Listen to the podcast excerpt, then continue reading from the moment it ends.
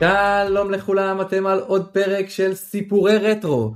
והיום יש איתי אורח מיוחד, שאיתו אני רוצה לדבר על ההיסטוריה של דיבוב במשחקי וידאו, אבל לפני שאני אציג אותו אני אתן הקדמה קצרה. תראו, אה, אני רוצה להתחיל דווקא מלדבר קצת על מוזיקה במשחקי מחשב, לא נראה לי שצריך להסביר עד כמה מוזיקת רקע וסאונד אפקט הם חלק משמעותי במשחקים. הם אה, מכניסים אותנו לאווירה, הם גורמים לחו... לחוויה שלנו תוך כדי משחק להתעצם, וכמובן נשארים איתנו הרבה אחרי שסיימנו לשחק. אני מכיר לא מעט אנשים שמוכנים להישבע שמעריצים פסקול ממשחק מסוים לא פחות מאת המשחק עצמו. וכשחושבים על זה, אם מוזיקה היא החלון לאווירה במשחק, דיבוב הוא משהו אפילו עמוק יותר. הוא בעצם חלון לנפש של הדמויות. הוא מה שמייחד אותה, מכניס אותנו לא רק לאווירה במשחק, אלא ממש מכניס אותנו לראש של הדמות. אם הדמות מפחדת אז אנחנו נדע את זה לפי טון הדיבור שלה, אם הדמות שמחה יהיה קשה לפספס את זה. לכן אני חושב שגיימרים מזדהים ומרגישים חיבור לקולות ולדיבור של דמויות לא פחות מאשר לפס הקול של המשחק. בניגוד למוזיקה או סאונדים כאלה ואחרים שנמצאים איתנו די מתחילת הדרך של משחקי הוידאו, לדיבוב לקח יותר זמן להיכנס לחייהם של הגיימרים וזה לא רק עניין של קשיים טכניים שליוו את התעשייה בתחילת הדרך, יש פה גם משהו מהותי יותר לדעתי, תראו, זה יכול להיות נחמד אם פקמן היה מדבר, או אם היו מוסיפים קריין למשחק הפינג פונג האגדי של IBM, אבל אי אפשר להגיד שזה היה מוסיף משהו מהותי למשחקים האלה. אני חושב שהצורך בדיבוב הלך והתעצם כשהמשחקים הציגו עלילה ודמויות עמוקות יותר ומורכבות יותר. והיוצרים רצו לספק לנו השחקנים את אותו חלון הצצה לנפשה של הדמות. טוב, נראה לי שדיברתי מספיק, אני רוצה להציג בפניכם את האורח שלי היום, הוא מדבב בעצמו, הוא חבר בקהילת רטרו גיימר ישראל ויש לו ידע עצום, הוא בא לחלוק איתנו אותו. ליאון סלומון, מה שלומך? בסדר גמור, תודה. איך הולך? הכל טוב? נפלא, תודה לך. אז אוקיי, נתחיל ונצלול. ספר קצת על עצמך. מי אתה? מהיכן האהבה למשחקי רטרו ולדיבור? אוקיי, um, אני uh, חבר בקבוצת רטרו ישראל uh, כבר כמה שנים. אני כותב בעיקר על, אה, על, על תולדות חבר, חברות שונות, אה, המפיקים והמפיקות שיש, מדבבים ומדבבות בתוך המשחקים והתעשייה עצמה. אהבה מאוד מאוד גדולה למוזיקה בגיימינג. בין השאר אני גם אה, עוסק בדיבוב, הרבה מאוד פרויקטים לא רשמיים. אני חבר בקבוצת דיבוב ישראל. אז האהבה הזאתי, האהבה הזאתי לדיבוב חוצה, חוצה מדיומים וקבוצות. אמ, מבחינת, מבחינת איך הגעתי, איך הגעתי ל, אה, לרטרו גיימינג, אז אמ, הזיכרונות הראשונים ראשונים שלי היו מ... ממשחקים ישנים של Windows נגיד, משחקים ישנים על ה DOS גם, אני זוכר עדיין את, את פיטר פן שיצא על המחשב לפני הרבה מאוד שנים וכן היה שם דיבוב. מאוד מאוד אה, הכניס את האווירה אה, אה, ועם הזמן ככל שיותר ויותר התקדמנו עם, ה, עם הדורות של הגיימינג אז יותר ויותר הדיבוב נכנס להיות חלק מזה. זה יכול להיות uh, משחקים כמו תקן 4, זה יכול להיות כמו Devil May Cry, Devil May Cry 3. אני יכול להגיד שלאורך כל השנים שלי אז, אז ההיכרות הזאת עם דיבוב תמיד נשארת. אחד מהדוגמאות הכי טובות זה קפטן קלו שהוא בחזקת בן בית ב, לגיימרים וגיימריות אה, ישראלים וישראליות בארץ וגם, ב, וגם ב, בארצות שונות בעולם כמו למשל פולין יש קהילות מאוד מאוד רציניות במשחק הזה, ואהבה גדולה מאוד לדיבוב שלו. אבל מבחינת כאילו דיבוב, איך הגעתי לדיבוב, אני יכול להגיד ש... אני הייתי אומר ששני משחקים באמת הכניסו אותי לכל זה. משחק אחד זה אינויאשה פיודל קומבט שהיה על הסוני 2, שיותר חשף אותי לדיבוב האנגלי שעשו לאינויאשה. עם קאסט מאוד מאוד איכותית. אבל המשחק שבעיניי כאילו נטע בי את הקונספט הזה שדיבוב זה משהו, זה סול קליבר 3 על הסוני 2. זה... אני לא יודע איך לתאר את, ה, את, את הקאסט הממש נפלא שהגיע לדבב במשחק הזה, וכל דמות, באמת השאלה המרכזית הייתה, למה לא נתנו על זה פרס עדיין? הביצוע נגיד לזיגפריד, הגיבור של המשחק, על ידי קריספן פרימן הוא במידה מסוימת ה... במידה רבה מאוד אני רואה בזה את ההתחלה. משם הדרך בסוף תגיע, אה, דרך אה, חבריי וחברותיי למקצוע, ובכלל לאהבה לרטרו גיימינג, בסוף זה יגיע גם לדיבוב. יפה מאוד, אה, אז אתה, אתה עושה גם היום כל מיני פרויקטים קטנים כאלה של דיבוב, נכון? כן, אני, אני עוסק בפרויקטים לא רשמיים שאני מביים ועורך, לא, מה, לא מעט סדרות, סדרות וסרטים והכל, אבל אחד מהדברים שאני מאוד מאוד אוהב זה, זה, זה לדבב דמות בעברית אה, ב, במשחק. זה לעשות דיבוב בלתי רשמי לדמות כזאתי. אחד מהדמויות שאני ממש ממש אוהב לדבב זה אה, חוץ מדיוק נוקום וקיילב מבלאד וקפטן קלו זה כמובן האחד והיחיד ה meme machine בכבודו ובעצמו ג'יי-סי דנטון עם ה line האיקוני שלו, כמה חבל, הוא היה בחור טוב, איזו דרך עלובה ללכת. ולא משנה כמה פעמים אני שומע את זה באנגלית, אני לא יכול שלא להתפקע מצחוק. חבל על הזמן, אה, וזה היה באמת מרשים המשפט הקטן הזה. אה, אולי ניקח אותך קצת אה, רחב יותר, ספר כן. קצת על עולם הדיבוב בסרטים וסדרות, הרי זה היה קיים לפני משחקי הוידאו, קח אותנו כן. ככה לשם טיפה. אמ, אני יכול להגיד שאנחנו הולכים נגיד לשנות ה-20 של המאה הקודמת, אז יש לנו את ההתחלה של סרטים שבהם היה כבר דיבור, ולאחר מכן, בסוף אנחנו הגענו בשנות ה-30 כבר, כבר לסרטים מצוירים שבהם יש מדבבים ומדבבות. אה, בטי בופ, העבודות של האחים פליישר, אה, העבודות של דיסני. אה, כמובן. בשנות ה-40 זה בכלל העשור של Warner Bros והעבודות של מל בלנק שהוא דיבב 90 אחוז אפילו, אפילו, אפילו יותר מכל ה cast של Looney Tunes. אמ, ומשם זה פשוט ממשיך הלאה, עוד סרט ועוד סדרה ו- ורדיו והכל, ויותר ויותר הקונספט של דיבוב נכנס ומתקבע בתודעה. ושנות ה-60, בגלל שטלוויזיה זה כבר, זה כבר באמת נכנס להוואי, להוואי הציבורי, אז זה חלק, אז, אז הקונספט הזה של דיבוב נכנס להיות חלק בלתי נפרד. כאילו, Flintstones, אמ, Rocky and Bullwinkle וכל זה. שנות ה-70 וה-80 זה כבר כאילו השנים שבהם היותר ויותר מעריצים נכנסים לזה. אה, נגיד חלוצי החלל, קפטן הרלוק, אה, רובוטריקים. ו... זהו אנשים אנשים ממש מעריצים את המדבבים באיזשהו שלב למרות כן. שכביכול כן. התפקיד שלהם הוא מאחורי הקלעים לא רואים את הפנים שלהם נכון לא בטוח שתזהה אותם ברחוב לפי הכל כי זה לא כן. פנים.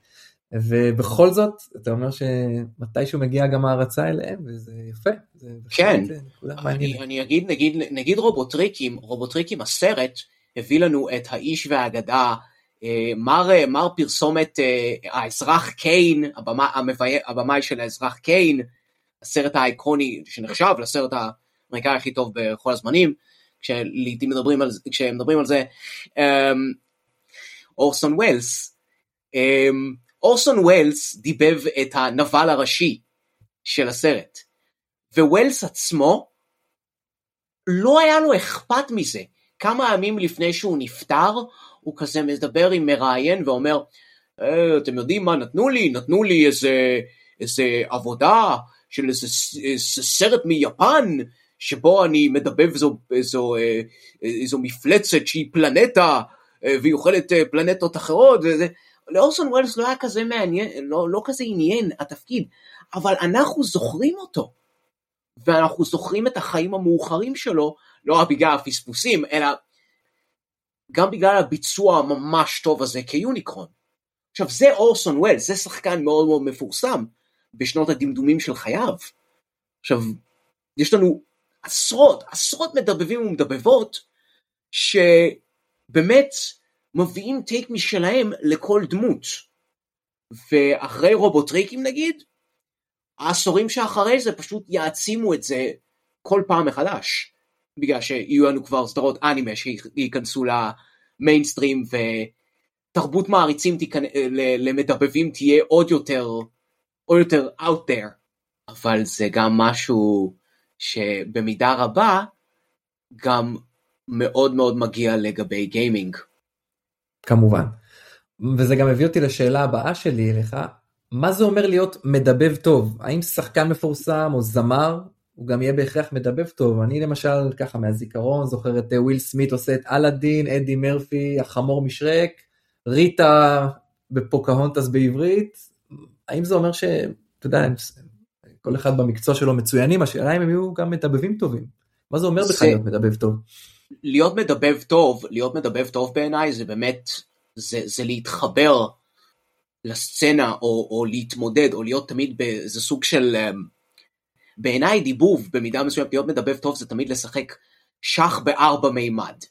מה הכוונה? הכוונה היא שאנחנו לא רק מתמודדים עם תסריט, אנחנו גם מתמודדים עם סצנה, אנחנו מתמודדים עם הפן הטכני של בימוי, אנחנו מתמודדים עם איך אנחנו יכולים להוסיף אה, למה, ש, למה שיש בתוך הסצנה ומה שחברינו וחברותינו לביצוע מוסיפים ומוסיפות. עכשיו, במקרה של שחקן או שחקנית מפורסמת, זה מאוד מאוד תלוי איך מנחים אותם. כמו שאמרת, ריטה בפוקהונטס בעברית, או, או נגיד אמ, רובין וויליאמס המיתולוגי כג'יני באלאדין, או שרק, או בשרק אדי מרפי, זה מאוד מאוד כאילו גם הדרכה שנותנים להם, וגם מה הם באמת מוכנים להביא. אה, נגיד הדוגמה הכי מובהקת לבן אדם שיכול לשלב את ההדרכה עם, ה, עם ה, ה, הילד הפנימי שבו זה ג'ק בלק. ג'ק בלק הגיע לקונג פו פנדה ופשוט חי, חי בתוך, בתוך תא ההקלטה. הבן אדם באמת אוהב את זה. עכשיו ג'ק בלק הוא שחקן מפורסם. אה, ו, וזה מאוד מאוד, זה כל הזמן, זה כל הזמן תקשורת, זה תקשורת עם כל כך הרבה גורמים, אבל התוצאות, אם נותנים, אם, אם כל הגורמים האלה מתחברים ביחד, זה יוצא נפלא. אה, אוקיי, נראה לי שאנחנו עכשיו נצלול לעולם של משחקי וידאו. בהחלט. אה, קח אותי לימים הראשונים של דיבוב במשחקי וידאו. קדימה, הבמה שלך, ליאון. אוקיי, אה, אתה יודע, בשביל זה אנחנו צריכים, הייתי, הייתי צריך לבקש מקרונק ואיזמה ללחוץ, ללחוץ על השלטר, אבל אה, כדי שהם יביאו אותנו לדילוריאן של בחזרה לעתיד. אמ, אבל לצערנו הרב היעדר, היעדר התקציב, היעדר התקציב אה, אמ, יאלץ, יאלץ, אה, נאלץ להשתמש בסטורי בורדים, בסטורי בורדים בצייר. ככה אמ, זה הפודקאסט הוא בימיו הראשונים אבל לך תדע לאן נגיע בעתיד. בהחלט בהחלט. נלך בחזרה לאותם שנים, נלך לשנות ה-80 המוקדמות, נלך לטירה הנאצית. לא, לא מה שאנחנו מכירים אה, עם, אה, עם, אה, עם היכולת פשוט לשטח, לשטח את כל המפה רק כדי לחפש את כל הסודות. אה, אלא אנחנו נלך לטירה הנאצית הראשונה שסיילס וורנר, אה, אה, זיכרונו לברכה, הכין, על ה Apple 2, וזה בעצם המשחק, אחד מהראשונים ראשונים שיש לנו קול, אבל לא קול שאנחנו מכירים, הקול שה, קול שמועבר למחשב. לפני שהיה לנו מדבבים ומדבבות, היה לנו את היכולת אמ, לעבוד עם hardware מאוד מצומצם, נגיד ה Apple 2 רץ על ערוץ קול, ערוץ קול מאוד מאוד מינימלי, ככה שאם נגיד אנחנו רוצים אה, אה, להשתמש ב, ב, אה, בתוכנות, בתוכנות, ה, בתוכנות ההקלטה או תוכנות הסאונד ש, שמחשב מוציא, אז זה מאוד מאוד מאוד מאוד מאוד מוגבל. נגיד אה, בטירה הנאצית, אז זה, זה שתיים שלוש שניות, גג, מילים בגרמנית, תעצור, צעקת כאב וכן הלאה. אבל באותה, באותו הזמן, אה, אני רק אוסיף שבאותו הזמן נגיד היה לך את ברזרק על, אה, על, על, על הארקייד, שזה נגיד, נגיד הארדוור יותר חזק, ולכן הקול המכני הרבה יותר, הוא, הוא פחות כזה, הוא פחות, הוא פחות מסור, והוא יותר, והוא יותר נשמע, והוא יותר נשמע כזה בומבסטי, אנרגטי, והקול של הטירה הנאצית מאוד מאוד מאוד אימתני בכבודו שלו. אבל עם כן, השנים... אני, אני, אני שואל את עצמי מה בעצם הייתה המגבלה שם מבחינת מקום מבחינת אה, זיכרון כלומר זה, כן. לזה זה היה רק 2-3 שניות? כן כן המגבלות האלה המשחקים האלה הם מאוד קטנים מבחינת כמות זה אפילו לא מגה בייט זה קילו בייט. זה דברים כן. כאילו זה, זה דברים שנחשבים לנו כ... כ מה זה?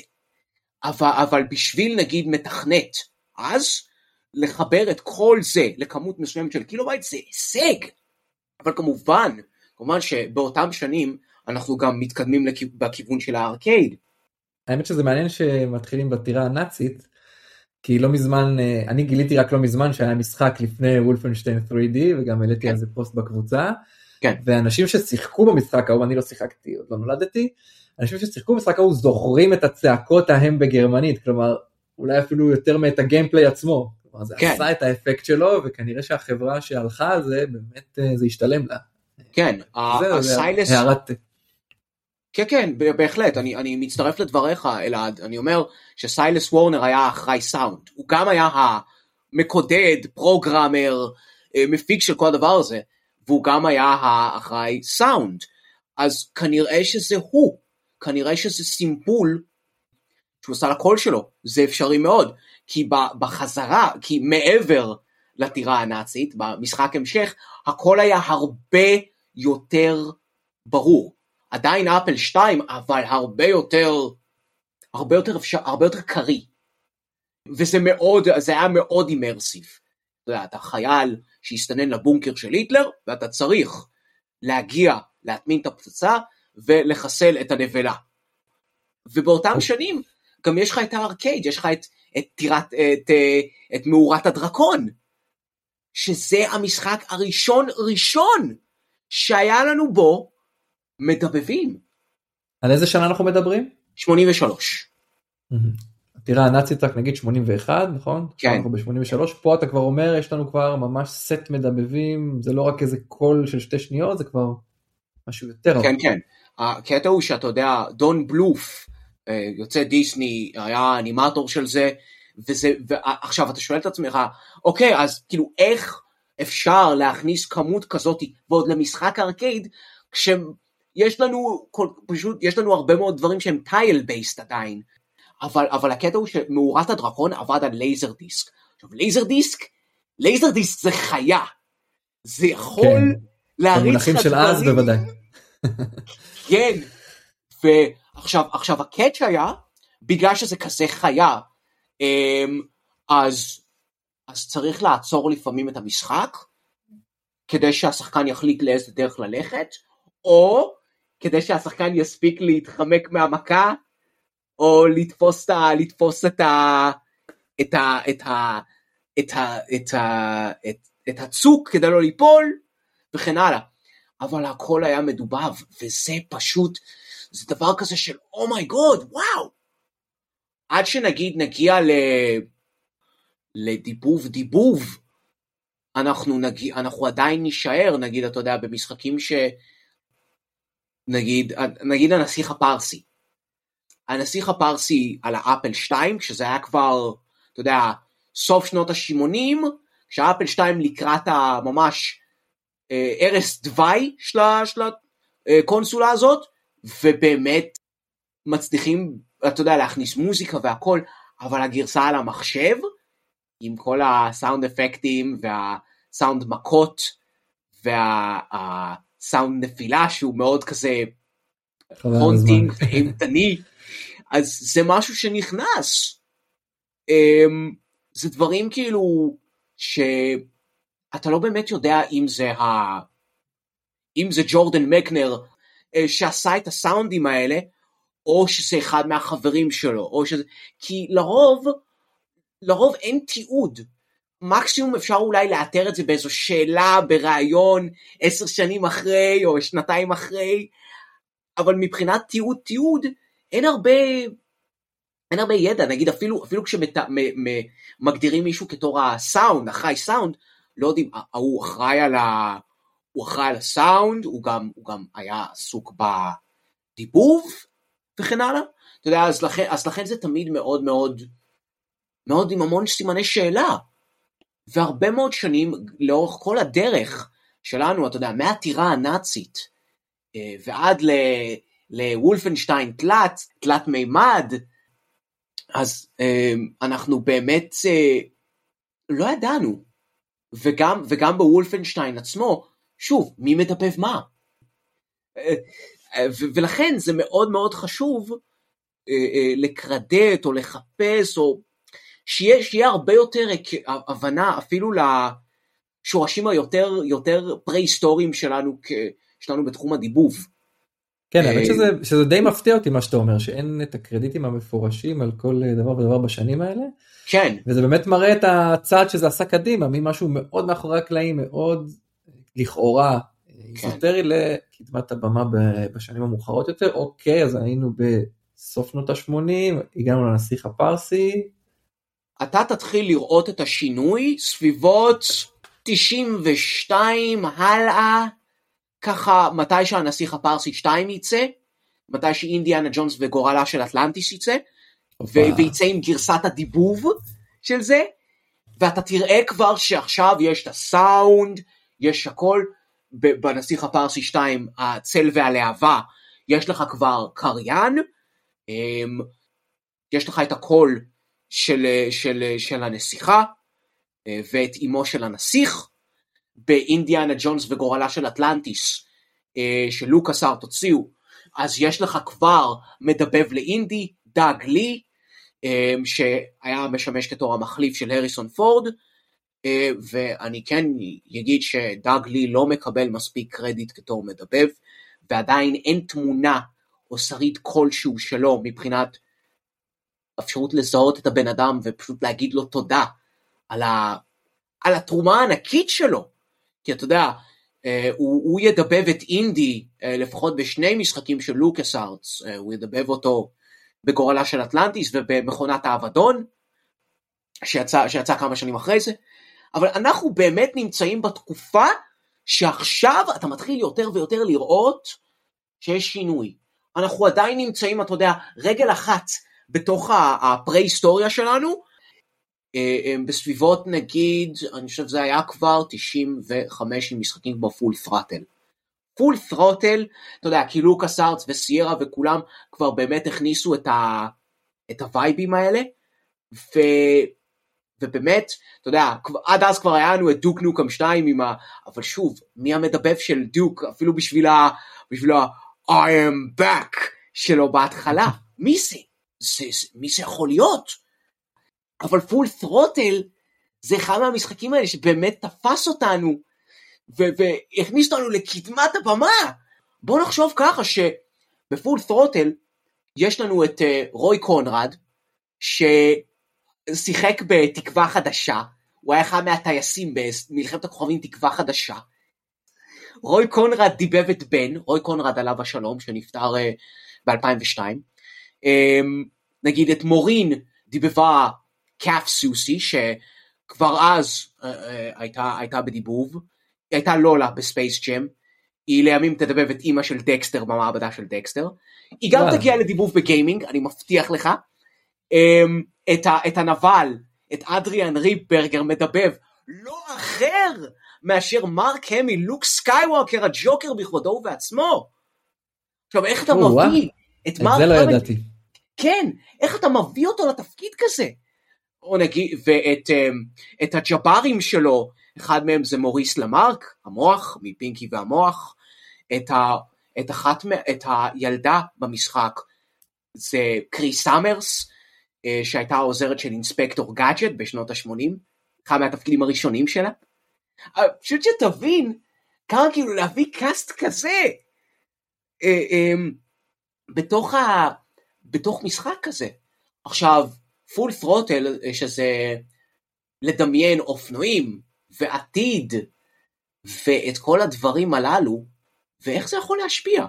ובכן, אי שם בטקסס, ג'ורג' ברוסארד, היו"ר של תלת רלמס, שכבר יש לנו את דיוק ניוקם 2, יש לנו את הכל, אני רוצה מדבב לדיוק.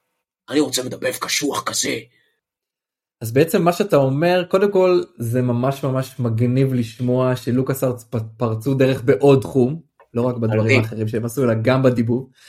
ושתיים אתה בעצם אומר יכול להיות אני ככה מבין השורות אם אני מבין יכול להיות שהחברה של משחקי האקשן ה-FPS קצת אולי זלזלו בדיבוב עד שלב מסוים הם ראו את הביצועים ולאן זה יכול להגיע באיזה רמה זה יכול להגיע בפול טרוטל ואז החבר'ה של דיוק ניוק אמרו אנחנו רוצים גם כלומר אנחנו כן. גם נשקיע בדבר הזה.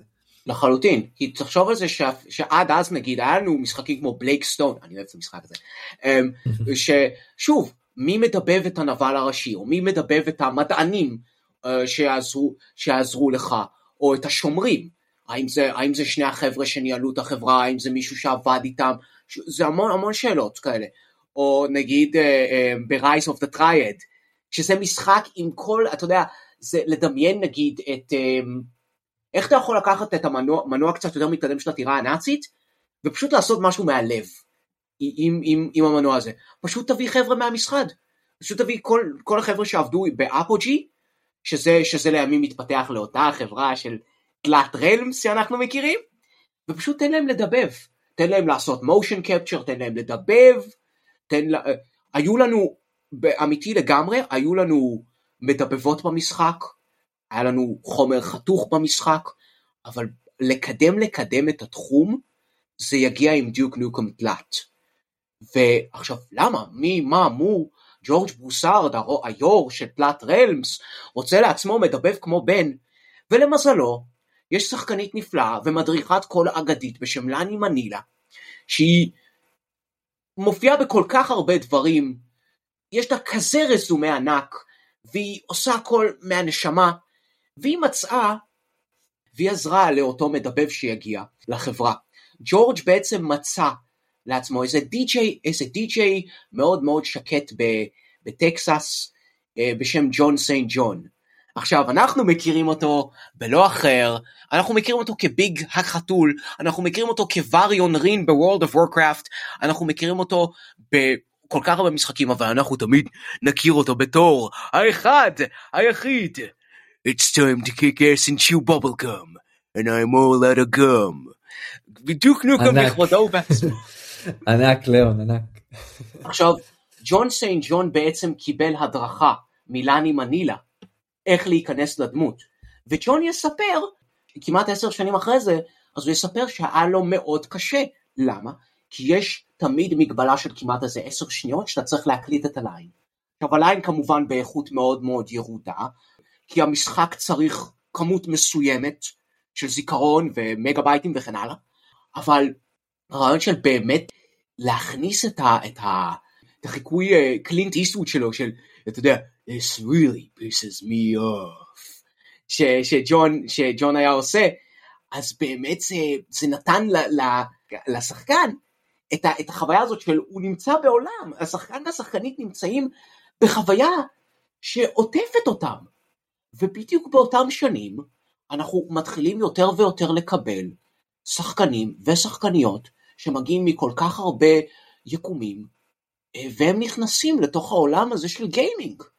תלת רנס לא יעצרו עם דיוק ניוקאם, הם, הם ימשיכו עם משחק uh, uh, בשם Shadow Warrior, שהוא יותר, שהוא בעצם, לוחם הצללים הוא גרסה קצת יותר, קצת יותר uh, מתקדמת מבחינת המנוע הטכני uh, של דיוק ניוקאם, ובעצם המדבב של, של, של המשחק לצד, אה, לצד אשתו של קיף שולר מעצב, מעצבי השלבים, רוז, אה, היה ג'ון וויליאם גלט, מנוחתו, מנוחתו עדן.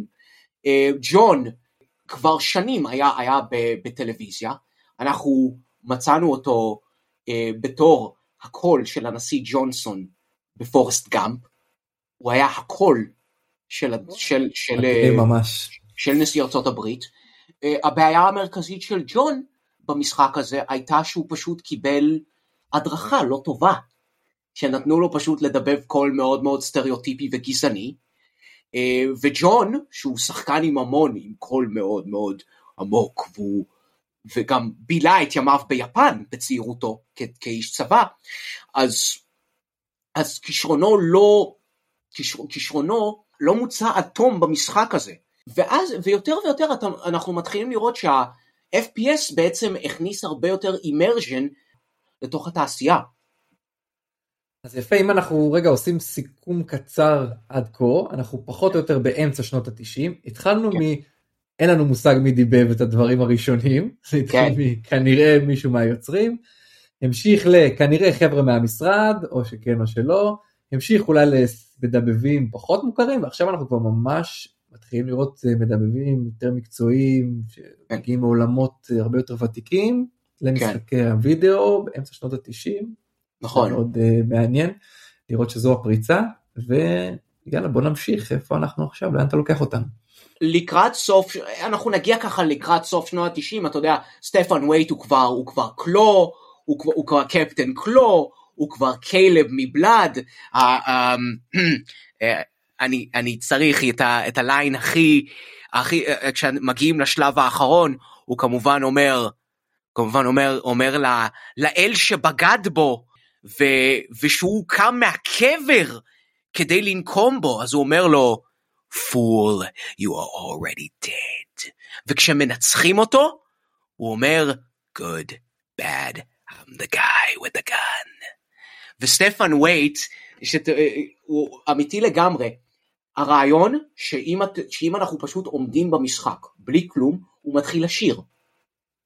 הוא מתחיל לשיר, הוא מתחיל לשיר שירים כמו How much for that dog in the window, ארף, ארף. אני, אני לא צוחק, זה רציני לגמרי. אמ, וזה... לא זוכר את הקטע הזה, אבל זה יפה שדווקא במשחקי האקשן הדברים האלה נכנסו. הייתי אה, יותר אה. אולי מצפה אם היית נותן לי לנחש שזה ילך אולי למשחקים שהם יותר מבוססי עלילה פחות זה אבל זה כן. מגניב.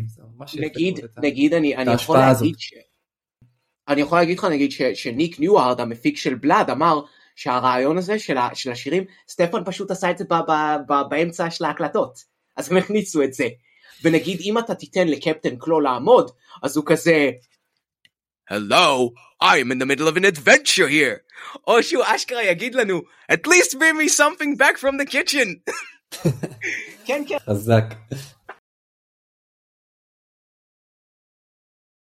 ובדיוק בשנים הללו אנחנו כבר מתחילים יותר ויותר לצעוד קדימה. אנחנו מתחילים להגיע ל... לחוויה שהיא הרבה יותר immersive, הרבה יותר לשלב אותנו. עד אז כבר היו לנו משחקים שבאמת עשו את המאמץ הזה. היה לנו, היה לנו את Ultima, היה לנו את System Shock, שהכיל דיבוב ממש ממש איכותי, היה לנו את Strife, שעונה הרבה יותר לכיוון של שחקנים שלא כל כך היו לנו מוכרים, פלוס חבר'ה מהמשרד. אמ, ואז 98, 99, זה השנים שבאמת אנחנו רואים עוד יותר שינוי. אנחנו ראינו את System, אנחנו ראינו Ultima, ראינו את Strife, ראינו את System Shock, ראינו את Fallout, ראינו את הכל, אבל Metal Gear Solid 1, Thief, System Shock 2, וגם כמובן Fallout 2 באמת יתפסו את הכל אחרת. באיזה מובן הם יתפסו את זה אחרת? למה אתה מתכוון? במובן שאנחנו באמת ניקח את האווירת משרד, את האווירת מגה סטארים הזאתי, אנחנו ניקח את כל החוויות האלה, נשים אותם בבלנדר. וכל הדברים האלה התנגנו ביחד וזה עבד. כמובן שהיה תרגום איכותי, כמובן אחראית הדיבוב קריס זימרמן באמת אחת מהאנשים שתפסו את ה... lightning in a bottle כמו שאומרים ובאמת אה, היא הצליחה למצוא כזה cast מצוין יחד עם ג'רמי בלאושטיין המתרגם היו לנו כל כך הרבה חבר'ה שבאמת שבאמת הכניסו את האווירה הזאת ביניהם גרג איגלס למשל שהופיע שם בתור הנינג'ה למשל קם קלארק ליאונרדו מצבי הנינג'ה שהיה Liquid Snake וכמובן קנדה בדיבוב הראשון של אקירה זה מראה לנו כמה המשחק הזה באמת תופס את זה. אנחנו התחלנו לקבל הרבה מאוד חבר'ה שלימים ייכנסו הרבה יותר לגיימינג. אנחנו נקבל את ג'ניפר הייל בתור נעמי הנטר, למשל. עד אז למשל היא הייתה, היא הייתה בסדרות. היא הייתה למשל סוניה ב, בגרסה המצוירת של מורטל קומבט. אז כאילו אנחנו רואים חבר'ה שמגיעים לנו מכל כך הרבה מקומות והם מצליחים לשלב את ה acting שלהם בהרבה מובנים. זה מביא אותי לשאלה שתמיד מעניינת כן. אותי בנושא הזה.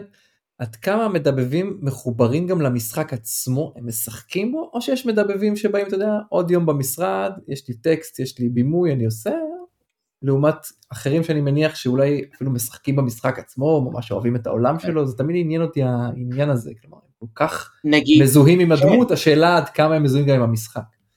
נגיד, נגיד, uh, uh, סטפן ראסל, סטפן ראסל נגיד החבר'ה של, של Looking Glass היו, היו כאילו מאוד מאוד מקושרים איתו מבחינת מה שהוא היה אומר להם, מה הוא, מה הוא מכיר, מה הוא יודע וזה, ובעצם הם, הם לקחו המון השראה, השראה ממה שהיה לו להגיד, והוא באמת כאילו עבד יחד איתם בצמוד. דיוויד הייטר, Solid Snake בכבודו ובעצמו, דיוויד חי ונושם את Solid Snake. במובן שכאשר היה רימייק למשחק ל Metal Gear Solid 1 בסביבות 2004-2005, הוא השתמש בחצי מהכסף שלו, חצי מה paycheck שהוא קיבל, כדי להחזיר את ה cast המקורי. הוא עד כדי כך אהב את, אהב את הדבר הזה, שהוא רצה לראות את זה, לראות את זה. כן. איזה, איזה סיפור די, יפה. דיוויד הייטר מאוד מאוד מאוד מחובר למשחק. נגיד, אני אתן לך עוד דוגמה. כשאנחנו כבר נגיע לשנות האלפיים, נגיד עם משחקים כמו Daikatana, או Deus Ex, אמ, אז גם יהיה לנו את האווירה הזאת של חבר'ה שאומנם אתה יודע הם מגיעים נגיד לאודישן אבל הם מאוד מחוברים. ו- ו- ומבחינת התקשורת שלהם עם זה הם מאוד מאוד מאוד מאוד בקשר עם זה. נגיד אה, אני אתן דוגמה.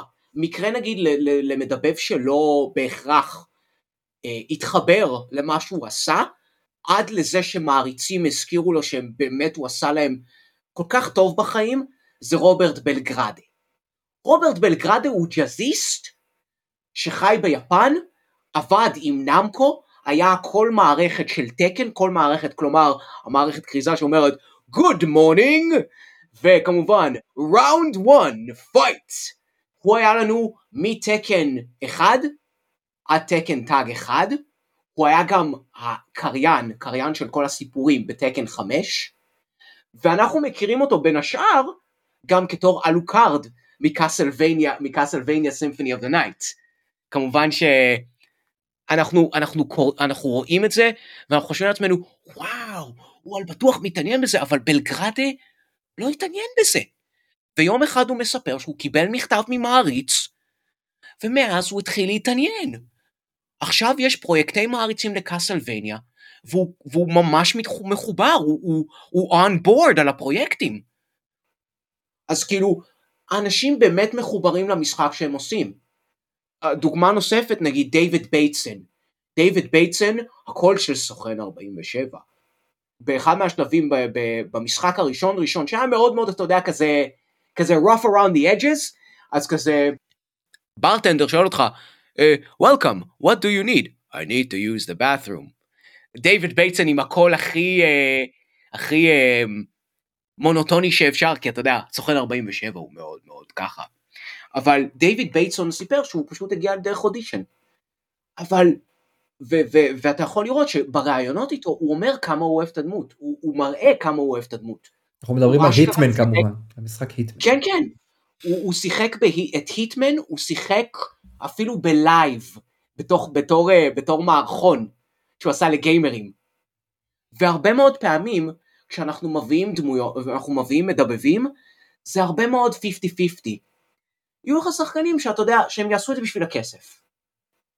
עכשיו, אתה יודע, עם כל החד ממדיות של אנחנו עושים את זה בשביל הכסף והכל, ו- וזה, וזה גם, אתה יודע, תעשייה ו- ו- וכן הלאה. זה גם לגיטימי, כן.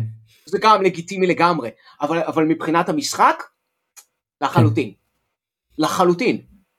ו- ואתה יכול לראות שיהיו לך תמיד שחקנים שיתחברו לזה, יתחברו פחות, אבל ה vibe הזה של חיים ונושמים דיבוב או חיים ונושמים דמות זה שם.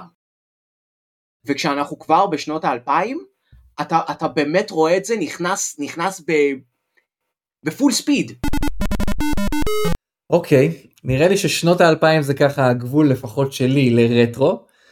אה, אז נעצור כאן מבחינת הסקירה ההיסטורית, בוא תיקח אותנו קצת לימינו אנו, מה קורה היום בתעשייה הזאת, אה, כמה cash מושקע שם ומה רמת כן. הרצינות וההשקעה. רמת הדיבוב היא מאוד uh, גבוהה. Um, השחקנים מגיעים מכל חלק ועם כל סיבה, והביצוע נשאר תמיד איכותי uh, כמו שהיה לנו לפני uh, הרבה מאוד uh, שנים.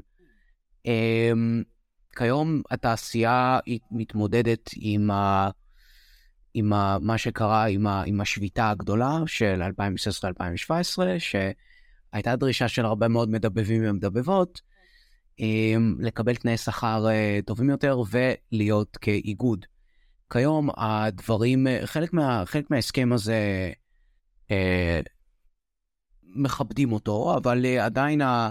דברים כמו בריאות, אה, בריאות הגרון של מדבבים ומדבבות, או אספקטים לוגיסטיים של להגיע, להגיע לאולפן, או, או לדאוג שהכל בסדר, זה דברים שעדיין, שעדיין נאבקים עליהם. אמ, ומאוד מאוד חשוב שגם לצד ההערצה שלנו לביצוע, אנחנו גם, לדעתי, טוב שאנחנו גם נשים עין על הדברים הללו.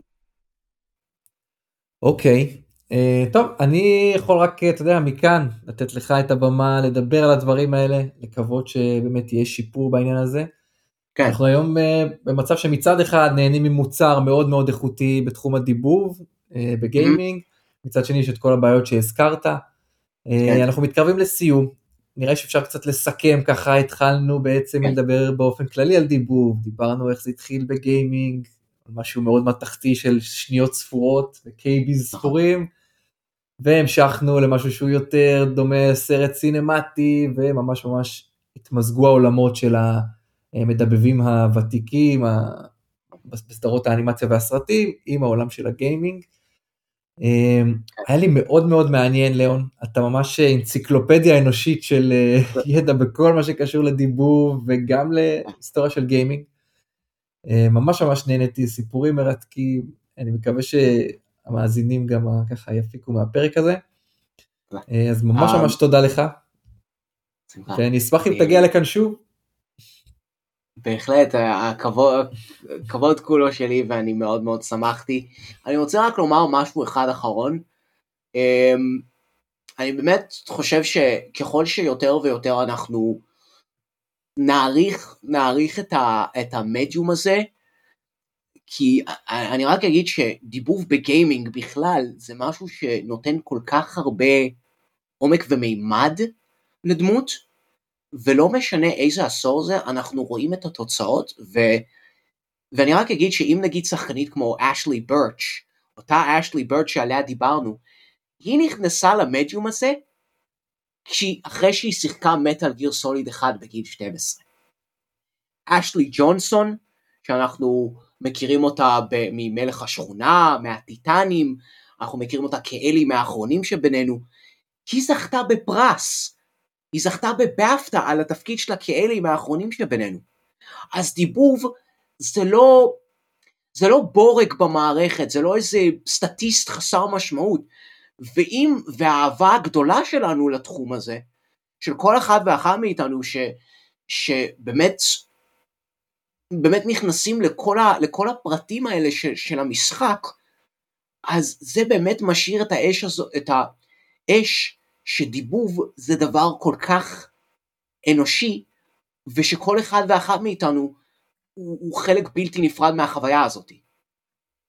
ובאמת היה לי כיף ותענוג, ואני באמת חושב שזה פודקאסט סופר חשוב ומשמעותי אה, בכל, ה, בכל ה, בכל הנושאים והנקודות שזה מגיע. ובאמת היה לי כבוד גדול ותענוג להיות פה. אז בנימה אופטימית זו אה, אנחנו נסיים, נגיד אה, גם תודה למאזינים שלנו, מקווים שנהנתם, תודה שוב לך, אה, נתראה בפרק הבא, שלום. שמחה.